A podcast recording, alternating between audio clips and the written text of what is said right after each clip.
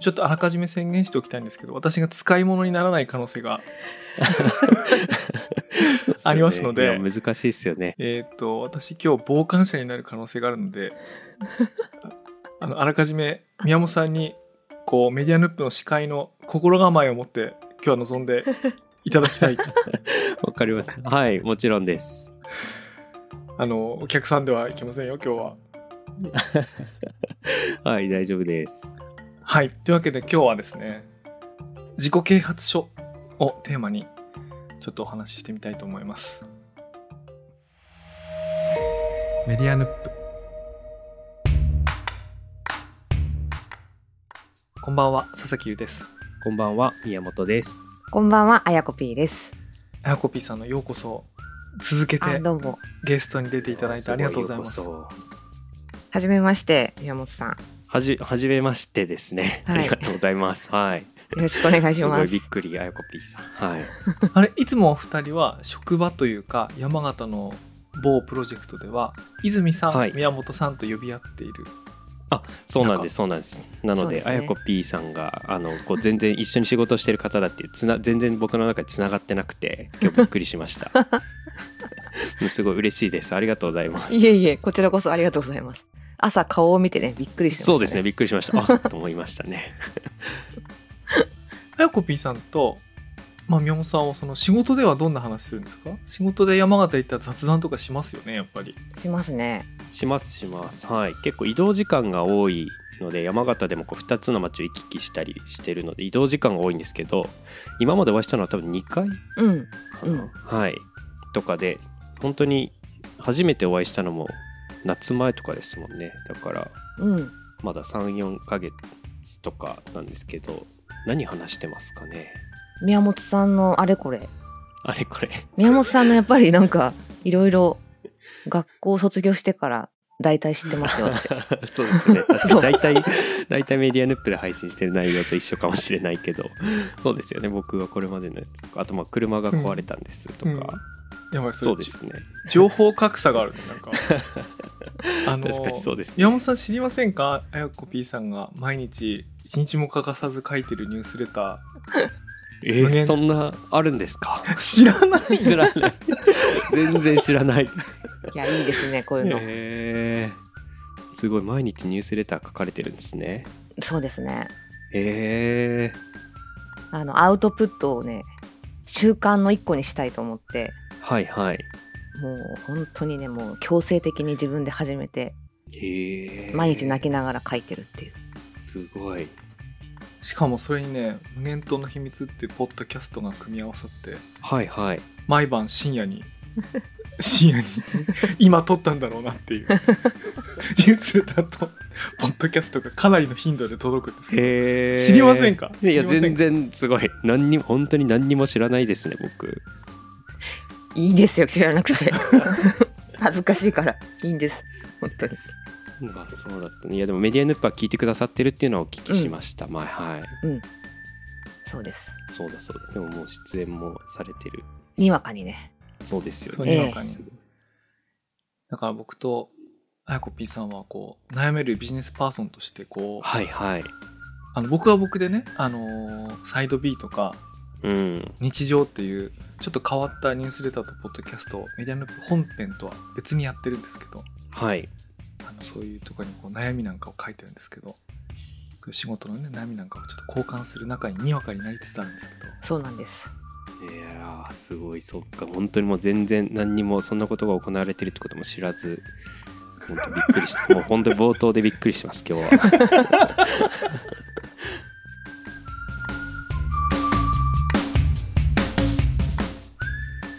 でね前回何の話をしたかっていうとね、はい、えっ、と自己啓発書っていう自己啓発本みたいな,、なんかそういうジャンルがあるんですけどはい。まずその言葉とか本とかはご存知ですか？はい知ってますね。自己啓発も僕はよく高校生の頃に呼び始めましたね。自己啓発コーナーの本を。これはあやこ P さんの予想が当たってますね。あ本当ですか？いや そうなんだ僕は宮本さんははいてっきりね、あの奥田民生をロールモデルにした時点で、はいはいはいそんな本なんか読むわけないとはいはいなんかロックンロールでってんだと思ったんですけど、うんまあそんなことなかったですね。そうですねめちゃくちゃ読んでましたね読んでた時期がありましたねうんじゃあよかった。あ、まさに。まさに。あ、今日はね、企画成立しそうだな。なので、どういうことかっていうと、僕あの自己啓発書がね、エロ本みたいだっていう例え話をしたんですよ。はいはいはい一時期、もう読んでも読んでも満足せずに、次々買買って読んじゃう。はいはい。でも、読んでるってことを、まあ親とか友達とかになんかバレたくなくて、うーん。あ本棚のいいとこには置かないと。あはいはいはいで、はい。だんだんと大人になるともっと違うことで満足するようになるから処分し始めていってしまうと、はいはいまあ、あれはポルノみたいなもんだみたいな話をして、はいはい。やばいまさにっすね。確かに。ポルノはポルノで大事な思い出だったりはいはい。今も使うおかずがあるみたいななんかそういうことありますでしょ？うーん。まあそれはいいんだけど、まあ、例え例えの話はいいんだけど。うんとか言ってるけどはいそうっすよね。はいはい。例えの話はいいんだけど、はい。そのあの自分の秘蔵のねはい。あの自分に聞いた自己啓発みたいなもので、うん話そうって言ってその話す手前のとこまでで4 5 0分かかっちゃって話してない。うん。はいはい。そっかまだたどり着いてないそうそうそう。じゃあこれでもいろんな人に尋ね歩こうと。はい。突撃隣の自己啓発みたいな感じで、あなたのおかず見せてください。今晩のおかずみたいな。なんかそんな感じで、はいはい。過去に聞いたね。いい自己啓発のエピソードや本や。なんかそんなのを聞いていこうっていうね。うん。回なんですおーすごい。いやでもなんか本当まさにさっき佐々木さんがお話ししてくれたみたいになんかまさにそう僕高校生の頃から読み始め多分自己啓発 コーナーの本棚あの本を書いてあの早いよ。た。本当ですか？ちょっとね自己啓発書はね18歳以上ですよあれ。あそうなんですよむしろでも僕多分高校生の時ぐらいしかむしろ買ってないとか読んでないぐらいなんですけど多分僕そう買い始めてでも朝読書の時とかになんかそれをこうみんなで本を読む時間が朝15分ぐらい学校であるんですけどでもなんかこう何を読んでるかを知られたくないからブックカバーをつけて持ってきてうん すごい一人で電車で読んだりその朝読書の時間に読んだりしてっていうこう歴史をちょうど先週実家の片付けに行った時にその本棚をこうそのまま置いてあってちょっと。ううわーと思いつつでも今の本棚にこれ置けないなと思って そっと押し入れの中に入れあの見えないところに置きましたね。でも捨てられないっていう、あまさに。もうはい。ぴったりですね、ぴったそうりです。なんです。なので本当その通りだと思いました。いやあれちなみにこ宮本さんはね早くだいぶ早熟でね。はい10代の時から読まれてるってことなんですけどあやこ P さんは最初にそれ、まあ、その手の本うん読んだ買ったっていうのはいつですか？ーあー多分一番記憶にあるのが多分でも20代会社入って23年ぐらいでうんうんうん。片付けの本読んでましたね。片付け？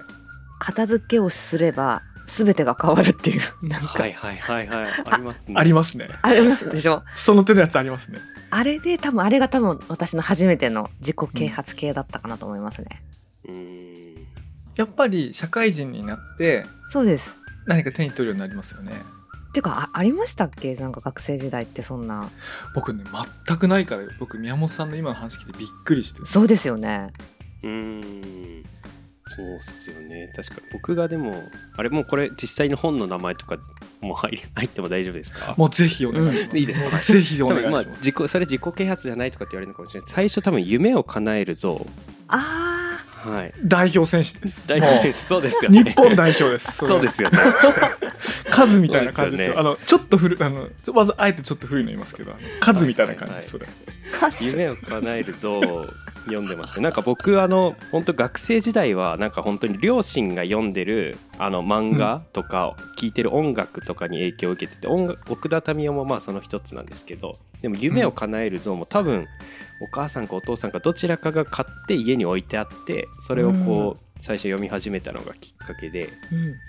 それね今最高の話だと思うんですけどもまだ多分見てないと思うんですけども、もうはいこの後に読んでまだ見てなかったらもうネタバレとか言わないでほしいんですけども「君たちはどう生きるか」こう宮崎駿のアニメあると思うんですけども、はいはい。これはお母さんから自己啓発書をもらうっていうとこから話がスタート。へえすごい。そうなんだ、もらうっていうかお母さんが息子に読んでほしいなって言って家にこそって置いておいたまあこそっていうか置いておいた君たちはどう生きるのかっていう本を読んで、はいはい。それを読むとこから主人公はスタートするんですけどもう完全に夢を叶える像を親から授かった宮本さんでね。そうですすね。そうなんです。すごいね。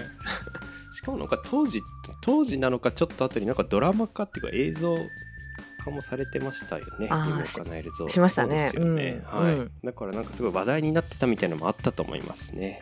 すごい。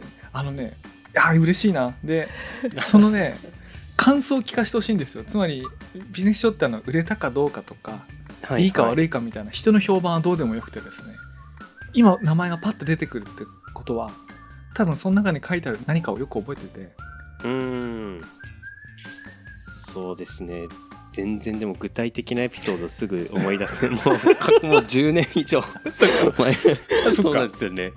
に読んだきりで思い出せないんですけどでもなんか多分 3, 三部作っていうかなんか何個かシリーズも出てて全部それも追いかけて読んで。でも、ってことはすごい面白かった、印象があったってこと、印象に残ってるってことですよね。そうですね。なので多分もし多分僕が当時は全然仕事はしてなかったんですけどうん。なんかこう人とコミュニケーションを取る時とかあとまあ当時でもやっぱりこう部活動でサッカーをこう頑張っててみたいなタイミングでこう部長をしたりだとかこうキャプテンしたりとかそういうことをしてたタイミングだったのへでー。こうどうこうみんなと一緒にモチベーションを保ちながら 大会に臨むかとか日々の練習に臨むかみたいなこととかをこうやっぱり前人前で話すってことがあったのでなんかそういう時にこう多分そこから本から学んだことを応用して多分みんなに話をしてたと思いますね。なるほど。すごい。僕の多分もう見見えない素地に多分なってるはずです。それアイコピーさんが社会人になって社会の中であるいは組織の中でいろんな人と付き合ったり時にはリーダーシップを発揮しなきゃいけない時なんかもなんかあると思うんですけどはいなん。か社会人がそういう場面に直面して啓発書を手に取るのとほとんど同じ状況が高校時代の部活のキャプテンだった宮本さんにはうん。そういう状況があったってことですね。すごいな。ね早いな。本当に早い。すごい。うん。そうですね。確かに。で、あとは本田健さんの本をすごい読んでましたね。なるほど。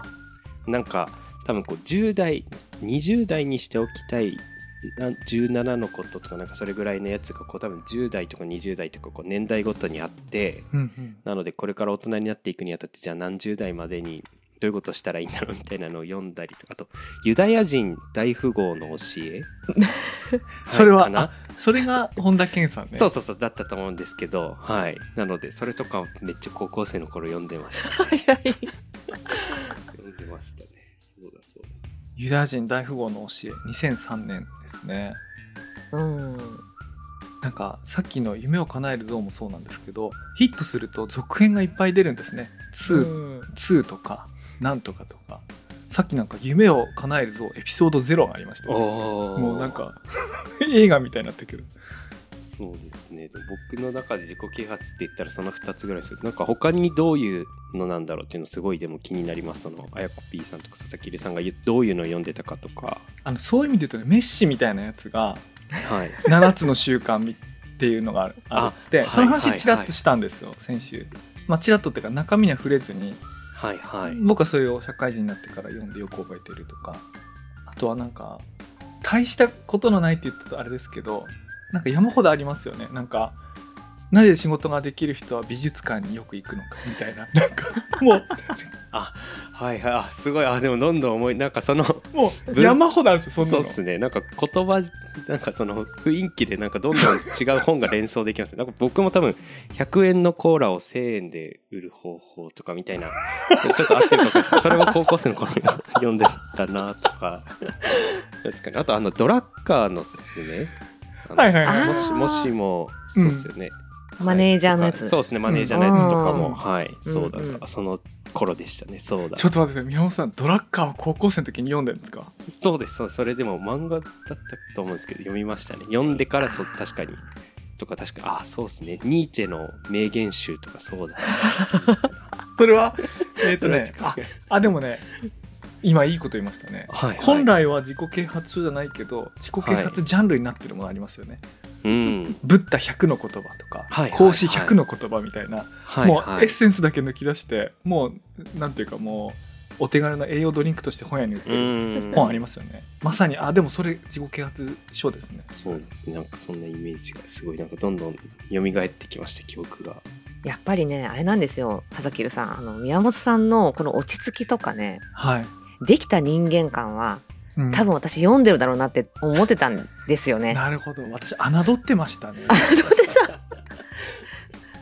この若さにしてなんかすごい人ができてるなと私思ってなんか。だってあの宮本さんなんかあの番組の中でうん。古本屋をやって自分が売りたくないなと思ういいものを集めて 売れなくてもいいから店内眺めてたいって言ってるんですけど。はいはいそうですね。聞きましたそれ。なんかそれ100円のコーラを1000円で売る方法を読んでる人の態度とはとても思えないんです 本当ですよね。確かにな全然だ。なんか1000円で買って1000円の値付けして儲かんねえなってみたいな感じじゃないですか確かにそれ。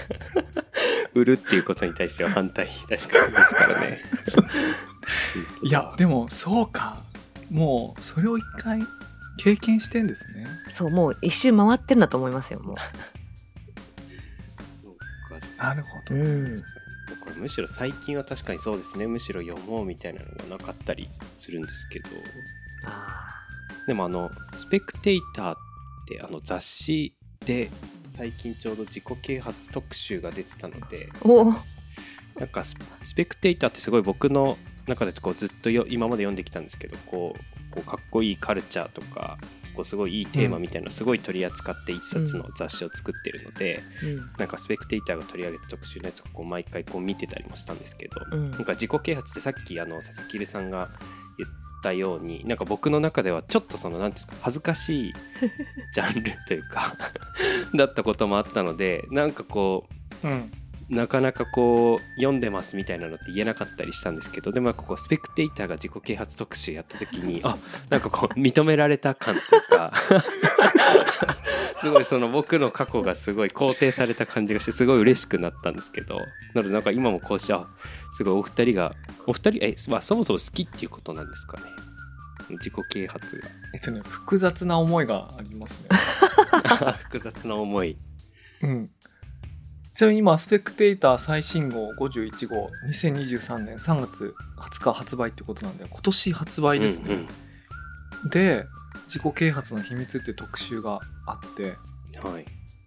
なぜこういう自分の成長や改善を促す言説がいつ根付いたのかっていうような。うーん。なんか面白いですうんね、うんすごい面白かった。まあよすごい読みあのイラストも結構こう使われてて文章でこう。まあ改めて多分日本だけじゃなく世界の流れみたいな感じでしたけど。これあれかなんかいや全然こんな深い話をするつもりはなかったけどあれか個人の誕生みたいなのと同時ってことですかね？これ多分。うんうん。読みました？このいや読みました読みました。なんか本当にそうだと思います見出ししか言ってないけど近代的自我の誕生と同時にそういうものをこう自分でトレーニングするとかうん。自分で啓蒙するみたいなことが一つのジャンルというかニーズが出てきたみたいなことなんですかね。そうですね。なんかそう言われるとなんか立派なこといやだな本当に。思いますよね。うん。誇らしいですね本当これちょっと。確かにねあそういう意味でなんか複雑な思いがありますっていうのを言ったんですけど。はい。いや確かにね自分の血肉になってうん。自分のなんか人生の重要な判断とかを助けてくれたっていうあの事実はあって、うん。なんかそういういいエピソードをしてくださいって言われたら僕できる話いっぱいあるんですけどじゃあ今からその自己啓発書を探しに本屋さんに行きましょうっつって多分そのコーナーに行くとなんか本棚に並べたくない感じのなんていうか見出しと表紙になってると思うんですよ。はいはいはいはいそうですよね。自己啓発っていうのがあまりにもなんていうかな力がある。うん。それは人を変える力があったり自分が変わりたいって気持ちを引き出す力があるからうん。なんかなんていうかなそのコマーシャリズムによってハイジャックされやすいっていうか、はいはいはいそうですね。なぜあなたはいつまでたっても英語が喋れるようにならないのか。うるさいわみたいな。なんかなんかそんなばっかりじゃないですか、はいはいダイエット痩せるとか、うん。自分のこうあれを変えるとかね、うん。まあ、そそういうのも自己啓発だしもっとハイレベルなやつもあるけどなんかこうそれ自分の欲望ハイジャックされる感じがあって、はいはい。その辺がだんだんポルノっぽくなっていくと思うんですけどなんかポルノっぽくないっていうかもっと心の中にこう崇高にある部分もあるんだけどその両方を説明しないとこの裏腹な気持ちを説明できなくて、うん。だからちょっと複雑な思いが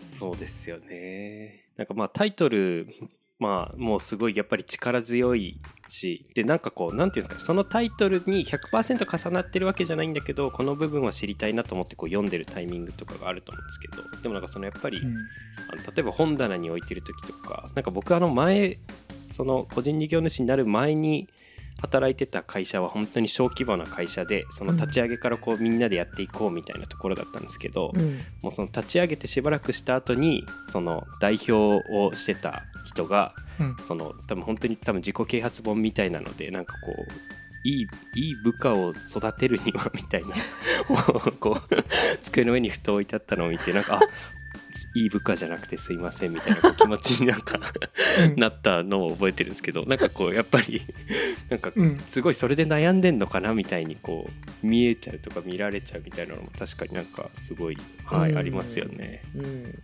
なんか額にモテたいって書いて電車に乗るの恥ずかしいみたいな。感じと近い 感じします。はいはい。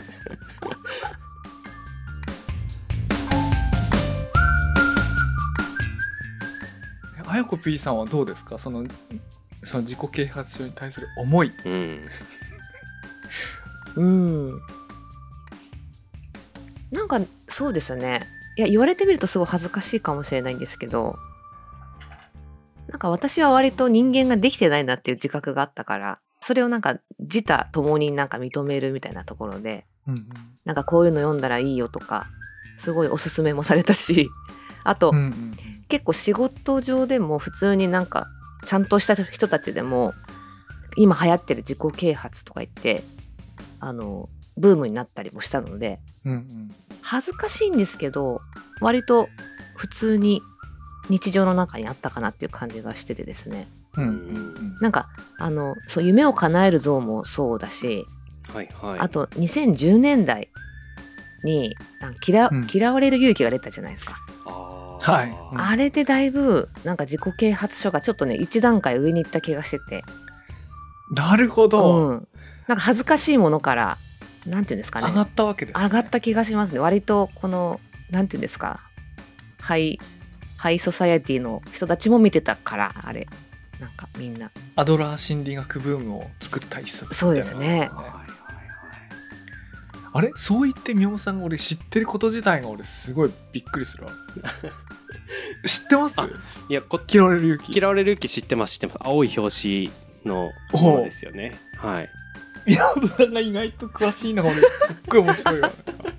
そうですよね。嫌われる勇気あの多分ライターをされてたライターなのか編集古賀さん、うん。うん小はい賀さん、そうですよね。されて、そそれで知ってるんだと思います。古賀さんの本をよく読んだりとかほぼ日とかに古賀さんがよく出てきてそれでなその嫌われる勇気の話が出てきたのそれで認識してます。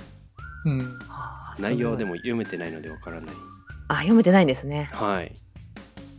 まあ宮本さんも読まなくていい気がしますけどね。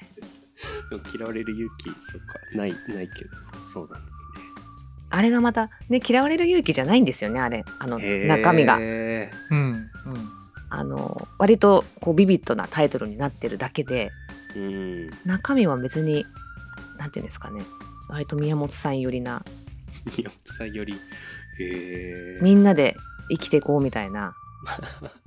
なんだろう。そんなことだっ宮け本さんが今日こうもう体現してるような感じだから。本当ですか？なんか全然そのなんかなんていうの？激しい人間だろうとかじゃなくて。っはいはいはい。ていう結論だったですけどねあれは。うんあれどどういうのだっけ？その自己評価を他者に手放すなみたいなそんなことだったかな？なんだっけ嫌われる勇気ですか？うん。あ課題の分離ってやつだ。ううんんあの主な話になってくるのは、はい。そうだそう課題の分離とあとあれですね。だうん。反射的に反応してるように見えて実は意図的なのなのであるみたいな。はあはいはいはいあ。これ。ああ今。ああ今。これ来たわ俺今。あの。なんだ。今の。あの自己評価を他者に委ねないってさっき言ったと思うんですけど、うん。いはい。や確かそんなの書いてあったよなと思ったらやっぱりその承認欲求を否定ししろと他者の評価に依存しないみたいなことを書いてあるんですけど、うん。いやこれ僕の血肉になってますねよく考えるうーん。とだから覚えてないと言いながらちゃんと取り入れてますね。だから僕あの SNS とかいいねとか好きじゃないんですよ。この間もなんか人と話題になったんですけどあのリッスンのスター機能とかあるんですけど僕ああいうのはいはい。一回も見たことないんですよ。あの人には押すんだけど自分のは見ないんですよ、うん。自己承認欲求とか自己評価を他者の指標に測るのしたくないんで一切見ないんですよ。うん。アドラーだったわ。俺アドラー そうかこうこうやってね自分のものになってるんだな気づかずにな。あの3冊ぐらい読みました僕あの。そのあのシリーズっていうか、うん。著者著者がね2人ぐらいいる。ダイヤモンド社が出たやつともう一個あるんですけど、へー。3冊ぐらい読んだからやっぱり覚えてんだな、うん。うーん。そっか。むしろその僕が本当に読んでたのはそのさっきから言ってたように高校生の頃なのでむしろその2010年以降っていうか。うん。はい。多分僕が高校生の頃はだから20111213ぐらいなんですけど。なのでそれ以降らへんのその自己啓発本みたいなのがどういうのがあるかみたいなことさ全然知らなくて。なんかでも今こうやって聞いてたらすごい読みたくなってくるなと思ったんですけど。なんかお二人のおすすめとかありありますか？これがいいとかいい質問します。ま真面目に考え今日宮本さんに質問する気で来たから、準備なしで来てしまった。いやなんかすごい読みたい気持ちになってきました。なんか最近そういうの考えられてないなと思いますね。いやでも宮本さんなんか悩みとかありますか？なんかそういう今。あんまりないあんまりないっていうかそうですね。あんまりそうですね。悩みとかに向き合ってないですね。確かになんかこじらせてるなみたいな自分で。あります？こじらせてる。確かにそうっすよね。人に言われることはあるかもしれないけどあんま自分でこうずっと何かについて考えてるみたいなのないですね。いやーだからもうね出来上がってんだよね多分出来上がっねてる。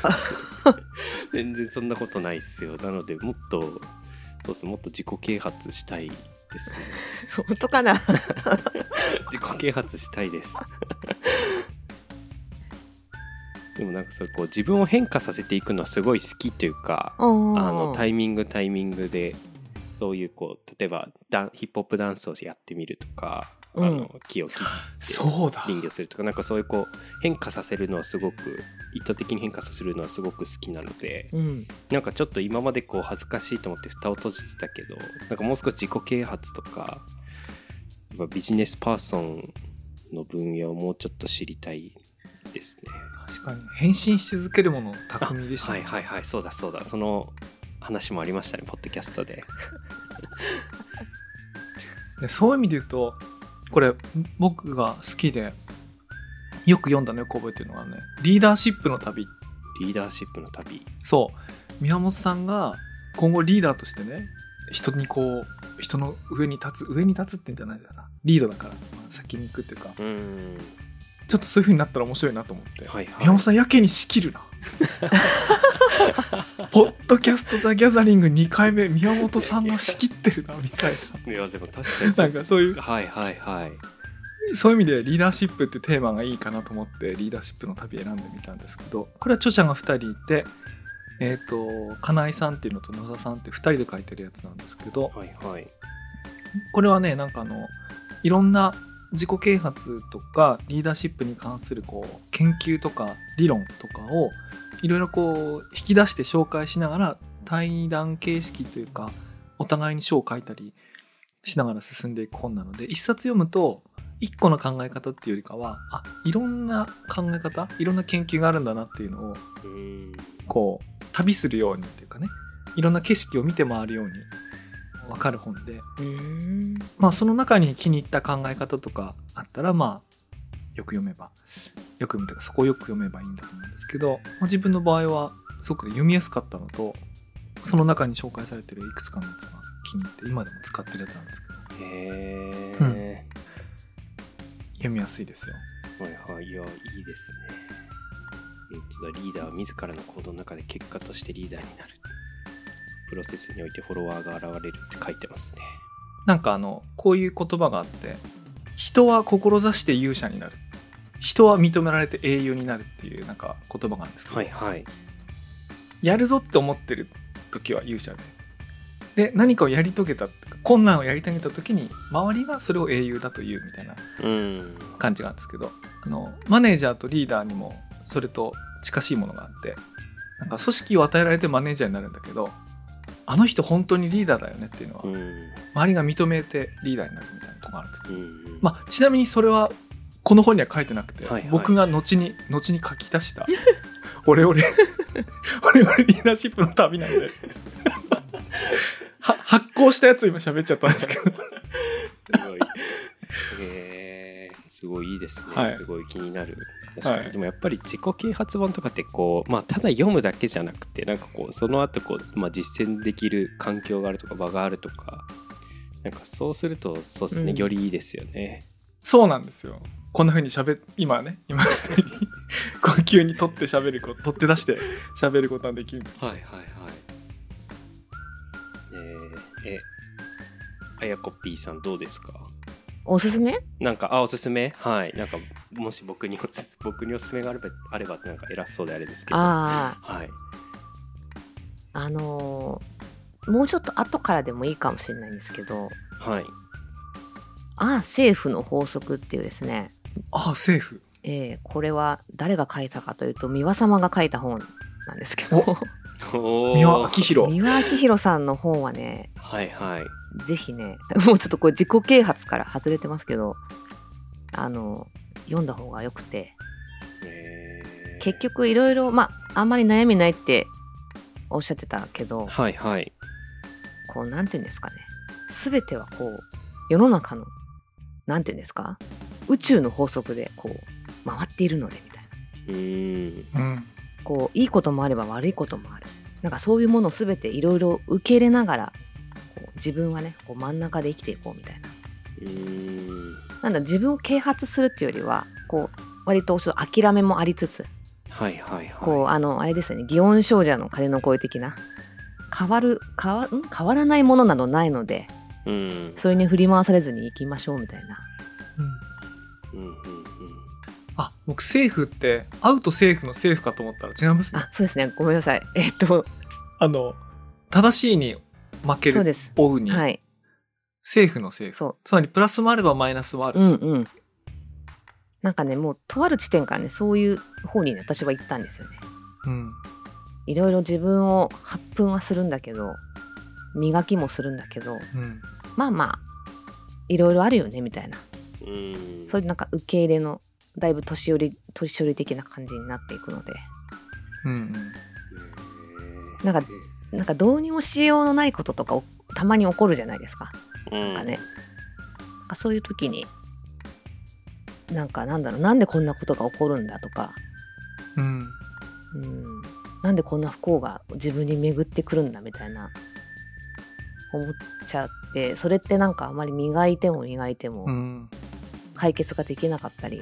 なるほどね。ずっとなんかうんなんかそれで思い悩んじゃったりもするする時もあったのでなんかそうそういうのをね結構うねん。すっきりさせてくれる感じの本。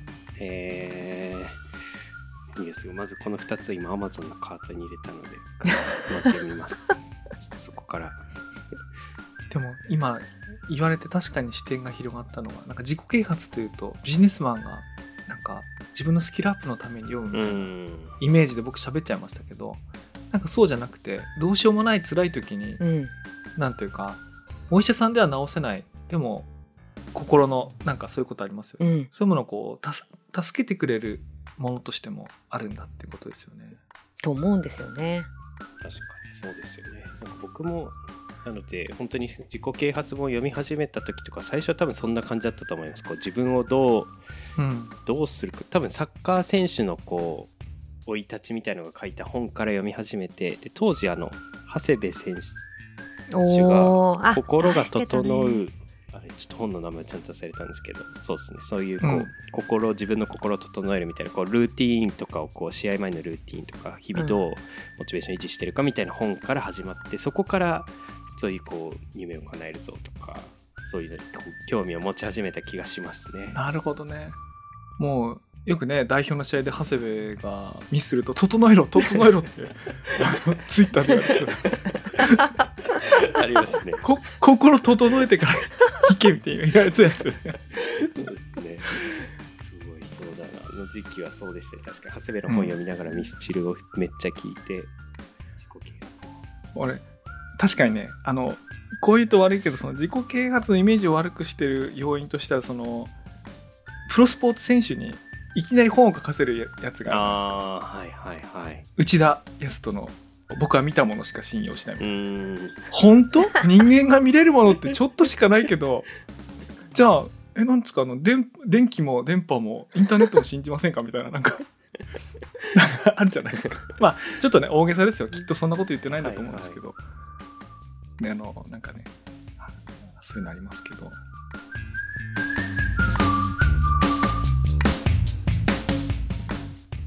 いやーそっか自己啓発の面白いですねでも。なんかあとすごいまあちょっとまた次回以降とかで聞きたいんですけどあとこう佐々木留さんがこうフレームワークの話とかをこうよくうん。してくれるんですけどなんかそれがこうたまにまああの佐々木留さんのノートを見返したりとかなんかあの話をこうなのでこうえのあれ見返してあ僕そう見返しノートを見返したりとかあとでも、うん。あれは打ち合わせ中に言われたのか収録で言われたのか勝手にこっちで何かを読んだりうん。見たり聞いたりしたのかなっていうのがこうわ分かんなくなるんですけどなんかそれをまとめた、でも自己啓発本ってそれが言えるのか分からないですけどなんかその佐々木留さんのこうフレームワーク特集みたいなのはなんかまとめたやつ見たいですね。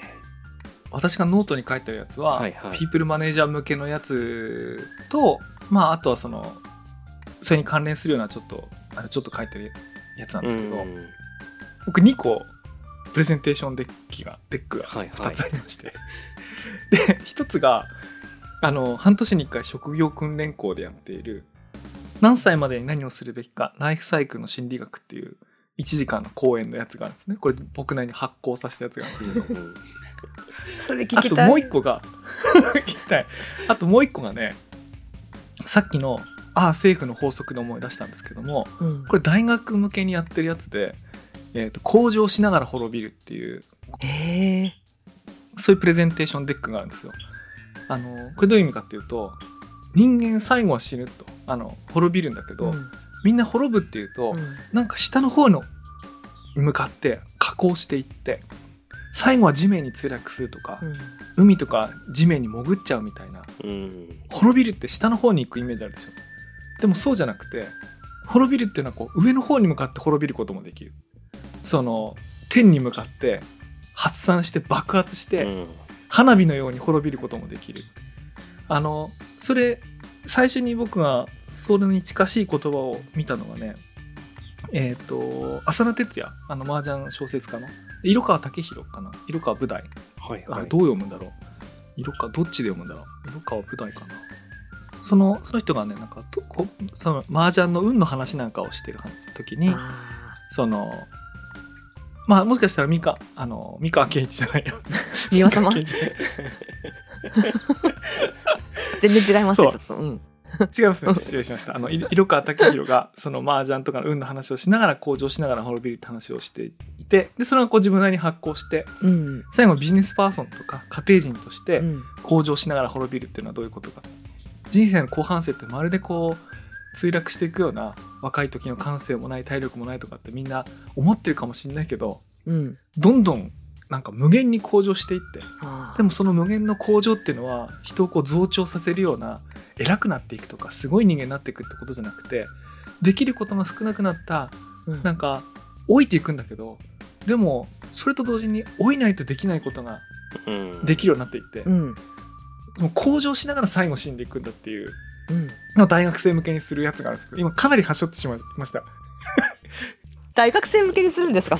へえいやすごい気になる。面白そう。かなり端折っちゃったんですけどあのそういう一連のプレゼンテーションデックがあるんですけどそういうそういうやつがあります。ねですよね。多分僕が探したのはそのライフサイクルの方でしたね、そうだ。一回佐々木さんのそのお話ししてるところの場に僕も参加させてもらってうん。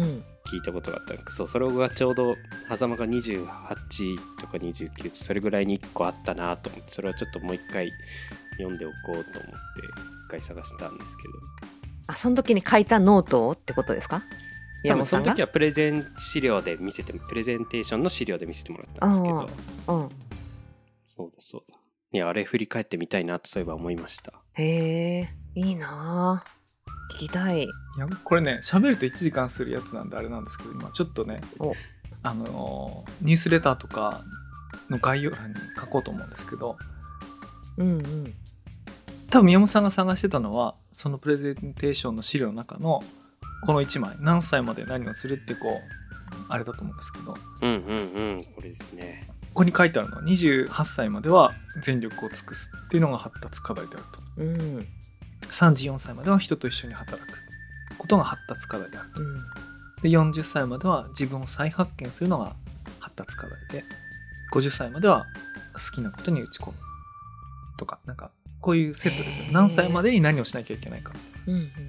そうなんですそうだ。これがちょうどだから僕は29歳になったタイミングなので、こう人と一緒に働くっていう発達課題に向かって今度は動いていくっていうタイミング。ですなんかすごいそれが自分自身もこう納得感があるのとなのでこうどう取り組んでいこうかみたいなのをこう改めて考えないとなと思って探してたタイミングがあったので、いやでもなんか本当にこうこういうお話をこう佐々木さんから聞いた時とかすごい自己啓発な雰囲気が僕の中で 持ててたので。なんか自己啓発って聞いてすごいなんか連想しました。うん。そうね。僕好きですからね。いや本当に。あやこ P さんこれ面白いここの話すごい面白いのでなんかぜひ。いやもうね大好物ですねこういうのね。本当にちょっと向上しながら滅びるやつもちょっと見せましょう。かはいはい気になる。そのタイトルが素晴らしいですね。いいでしょ。滅びるっていうのがね まずいいのと。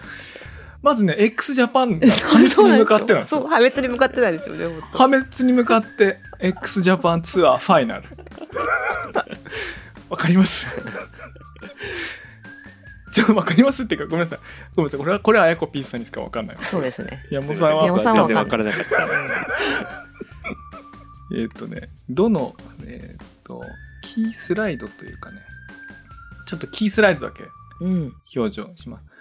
つまり今頑張ってあのポッドキャストの音声で口で伝えようとしますけども X, は X と Y の二軸があった時に一方向は能力の低い高い。でもう一方の方向は年齢の低い高い。で一般的に考えられている人間の能力のメンタルモデルっていうのは若い時には能力が低くて。で、えー、と青年から中年期にかけて能力が上がっていって。で老いていくとまた能力が下がっていくっていうこうベルカーブみたいな山なりの図が、うん。あの人間の人生ってこういうもんだと。いつか上がっていつか下降していくんだって思ってると思うんですがそうじゃないと。もう年齢の上昇と能力があの正の相関を持って右上の方にこうずっとまっすぐ伸びていくんだとただそれはどんどん能力が上がって人がこう増長していくような感じなんじゃなくてしかし滅びていうんるっていうかね。ある面では滅びている、ううん。ん破滅に向かってっていう。いや確かにだからこれがなんなんでなのかみたいなのが。そうそうそう。あそうなんでそうなんでなのかっていう。続いていくってことですもんね。うん。そういうことそういうことそうですよね。そういうことですね。気になる。うん。いいですね。みたいなやつをこれは去年帝京大学でやりました。いや気になるしちょっと希望が持てますねこれは。希望希望持てますよね。もうこのグラフを見るだけで本当によだれがちょっと口の中にたまる感じが。そうこの話の流れの中でこうあの宮崎駿さんなんですね。ねさんが出てくるんだここで。中年以降の仕事に。なるほど。なるほどど。勇気と絶望を与えてくれる宮崎駿さんもこの中で出てくるんですけど。すごいこれは。これ喋りながら俺ポッドキャストみたいだなと思いながら喋ってますからねこれ。あの大学で。本当ですね確かに。でね一応録音もしてあるんだけどもうね大学の教授とかがね入入ってくるの横で。こう会話。でそれすごい楽しいセッションになるんですけど、はい。それちょっと勝手に勝手には使えないんで、うん。あの撮ってるだけに終わってるんですうけど、いや面白い。いいですね自己啓発。自己これを自己啓発ってくくっていいのか分かんないですけど。いやよかった。でもよかったよかった。いや思いいや僕ね宮本さんの新しい一面を発見してはいはい。あのむしろね僕の方の網が開かれましたね、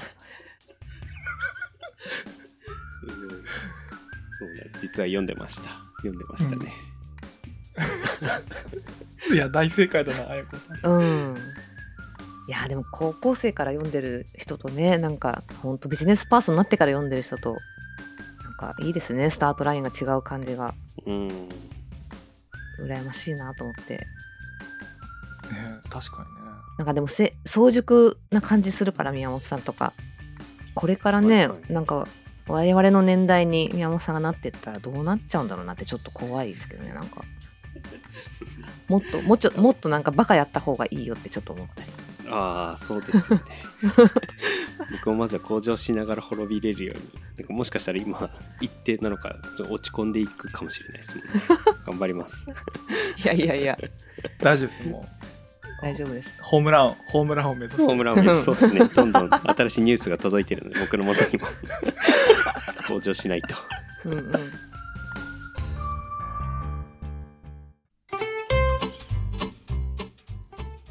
ちょっと最後に感想宮本さんとあやこ P さんからはい。感想一言ずついただいてもよろしいでしょうか、はい。いやすごいあの改めてその自己啓発そのずっと蓋をしてたものをこうなんか開けて まあちょうどその光景としての見た自分のその昔の本棚を見たばっかりっていうのもあったので、うん。はい、なんかちょっと後ろめたい気持ちがあったけどなんかやっぱすごい楽しいですね。なんか新しくなんか開けていくような感じがしてすごい良かったです、ありがとうございます、はいありがとうございますいや私はですねなんか最近やっぱその後半戦に向かっていくので、まあ、仕事も含めてどうしようかなってちょうど悩んでるんですよね今。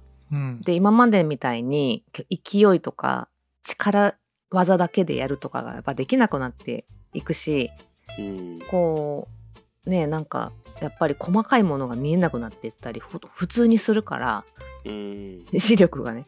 だからうん。なんかやっぱ自分の体の変化とかも感じてうん。いる中だったんですよちょうど。で仕事もなんかすごい忙しいからこれをこのまんま受け続けるのもどうしようかなとかいろいろ思ってた時に、向上しながら滅びるっていうちょっとねパワーワードいただきまして。うん。あ本当ですか、うん。じゃあそれを聞聞いてみたいしなんかやっぱななんですかね。このままずっとそのいつまでたってもずっとなんか同じ感じで成長し続けるっていうよりはこう違ううん。違うこうレイヤーにやっぱ移ってもいいんだろうなって思ったりしてるので、なんかそういう本をねまた読みたくなっちゃったっていう。確かにそうですね。若い時とは違う本を手に取りたくなってきうんますね、なりますね。うん。えーいいですね。なんかすごいあのそっか。これ隣の自己啓発これからじゃあ他の方の自己啓発本を聞きに行くってことですもんね。あの誰か聞いてる人の中ではいはい、うん喋りたいって人がいたらぜひ メッセージをください。でもやっぱりあの僕あのポッドキャスト・ザ・ギャザリングの時にあのクシーさんとペアで全然キャッチボールしてたけどみんなに話が聞こえなくて全然話せなかったっていうのがあるんですけどなんかこういうそのクシーさん僕あの時しか会えてないですけど自己啓発の話とかなんか読んでんのかな？気になりますね。あの気になるね。気にすごい気になりました。大体隠してますね。そうそう。なんでかそんな感じしますね。うそれを聞きに行くっていうことですすよね。いや、ぜひお願いします。次、くし、うこのテレフォンショッピング的にもしいけるなら、わかりました。くしさんのもとへわかりましたお願いします。ぜひ。一生懸命ゲスト探してみようと思います。はい。というわけで本日どうもありがとうございました。あのゲスト募集してますんでぜひメッセージいただければと思います今日どうもありがとうございました。ありがとうございました。おやすみなさい。